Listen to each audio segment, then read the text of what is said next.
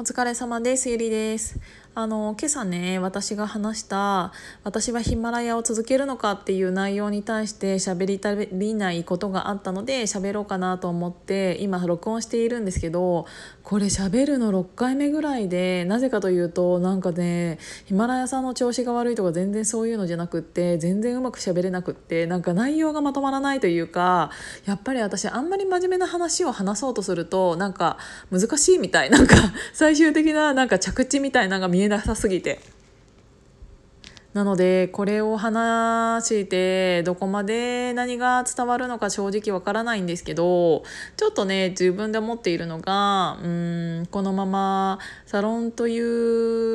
ーんぬるま湯に浸かったままどのぐらいまで自分が生きていていいんだろうなっていうのを最近ちょっと感じている感じなんですよね。なぜかというと、もしサロンに入っていない方がこれ聞いていただいてたらよくわからないかもしれないので、すごく軽く説明すると、今西野さんのサロンサロンの中ってすごいことが起こっていて、えーと、サロンメンバーさんの中で、えーと、お金を落としたいっていう動きがすごく増えてるんですよ。例えば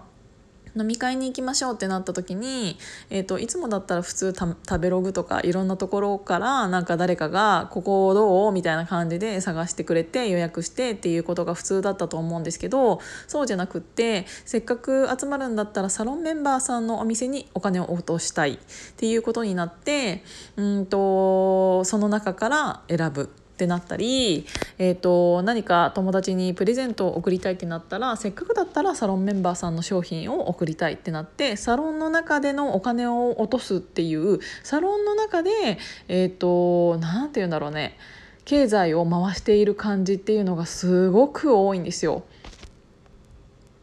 でそういうのが多くなってくると、絶対に勘違いする人も出てくるんですよね。なんかあのサロンの中である程度うーん自分がたたけたことっていうのをプロとしてやっていたとしたら、うんとこの人にはうん、なんていうサロンの中ではある程度有名になったりとかして、でもそれってうんと正直サロンの中だけじゃないですか。それがうん社会的にどのぐらい通用するかって、サロンから出たところじゃないと絶対に勝負はできないから、いつまでここのぬるま湯に使っていていいんだろうなっていうのを最近すごく感じていて、正直私も大人の運動会っていうのをサロンメンバー限定で開催するんですけど、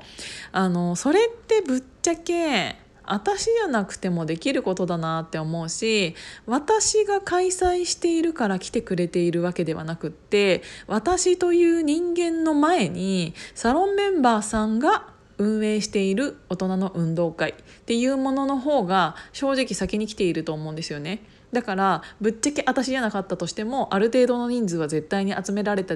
と思う。で誰々さんの実家のこういう商品がこういうことになっちゃって今困ってるみたいなんで、みんなでこの商品買いませんかっていうのをサロンの中ですごい回ってたりとかもするから、そうするとみんな買ってくれるんだよね。あのみんな優しいし、どうせだったらうんと知り合いを助けたいって思うから、なんかお金が無限ではない有限だからこそ使うところを選ぶようになってきたっていうのは、これから先もっと増えていくとは思うんだけど、それでもやっぱり、えーと、サロンの中っていうのは優遇されたポジションにあると思うので、えーと、それで結構助かってるお店とかうーんってすごく多いと思うんですよね。ただそれだと、うんと正直、うん、ぬるま湯に浸かったまま勘違いしてしまいそうだなと思って、なんか私はリピっていうブランドを立ち上げたんですけど、でそれをもうちょっとサロンの中で、うん、うまいこと使えば正直売り上げってめちゃくちゃ伸びると思うんですけど、私それはしたくなくて、もちろん撮った写真で可愛いのがあったらこんな写真撮れましたっていうのとかはもちろん載せるんですけど、うーんと多分ねサロンメンバーさんだったらうーん、えー、この、この T シャツ買ってよとか言ったら多分ね買ってくれちゃうの。そういうので売り上げを伸ばすっていうことって、あのサロンの中だったらすごい今安易みたいな感じになっていて、うーんきっと私が言ったら絶対に買ってくれるって思うからこそ余計にしたくなくて、なんかそれをしてしまったら、なんか私の本当のうーんと力というか、そういうものが、えーと、絶対にわからないまま勘違いして終わっちゃうだろうなと思って。ただ、えーと、それってきっとにかいめはないと思うんですよね。なんかいっかいめはうーんと知り合いだからというか、うーんサロンメンバーさんだから買ってあげるというかっていうので買ってくれた人がきっといたとしても、それをまた買いますかって言ったら、そこからが本当のうーん 勝, 勝負というか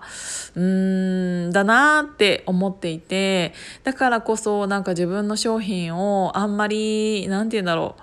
サロンの中で広告みたいな感じにするのはちょっと嫌だなって思って、正直そこら辺よりも大人の運動会とかイベント絡みのことに関しての方が私はつぶやく回数がめちゃめちゃ多いので、なんかもうちょっと自分のブランドとかを前に出したらいいのにってすごい言われるんだけど、なんかね逆にそれはプライド的にねやりたくないというか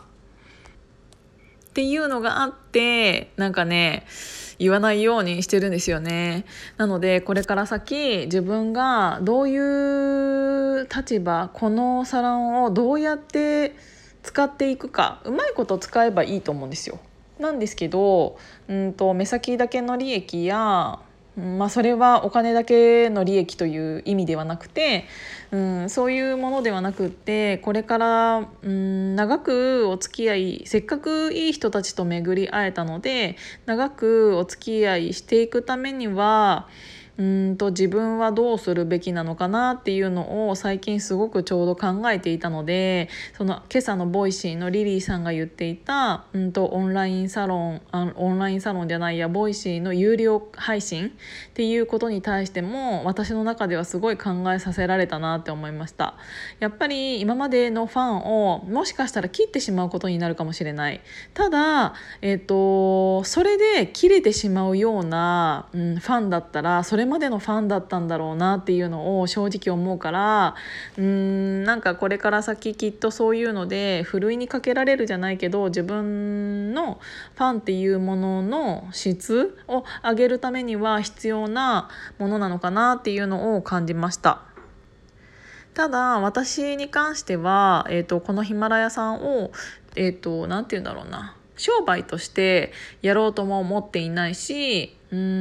ん自分の日記の延長線みたいな感じで音声メモとして残している感じなので、えーと、それを聞いていただいている方が、えーと、いらっしゃるのであれば、それはそれでありがたいなって思うし、だって日記に関してさ、誰かがさなんかあーだこーだ言ってくれるってなかなかないじゃないですか。だから自分の考えがあってそれを喋って誰かから反応が来るっていうのはすごくありがたいことだし、勉強にもなるので、これからもとりあえず続けていきたいなとは思うんですけど、なんか最初は自分で好きで喋っていたことがリスナーさんとかが増えていくと、このままでいいのかなとかなんか勘違いし始めて、こういう配信でみんな喜ぶのかなとか思ってきて来始めちゃう時って絶対あると思うし、私もまだにかげつはんにもかかわらずちょっと思ったこともあるし、うーんなのでなんか自分が好きでやっていたのにもかかわらず途中から相手の反応を見始めちゃうっていうのって、なんか今どうなんだろうな、私勘違いしてんのかなとかちょっと思っちゃったり、そうなんか何を求められてるんだろうって感じているし、その時点でなんか自分が勘違いしてるのかなってちょっと思う自分もいたり、そもそもお前に何も求めてねえよって感じだと思うんだけど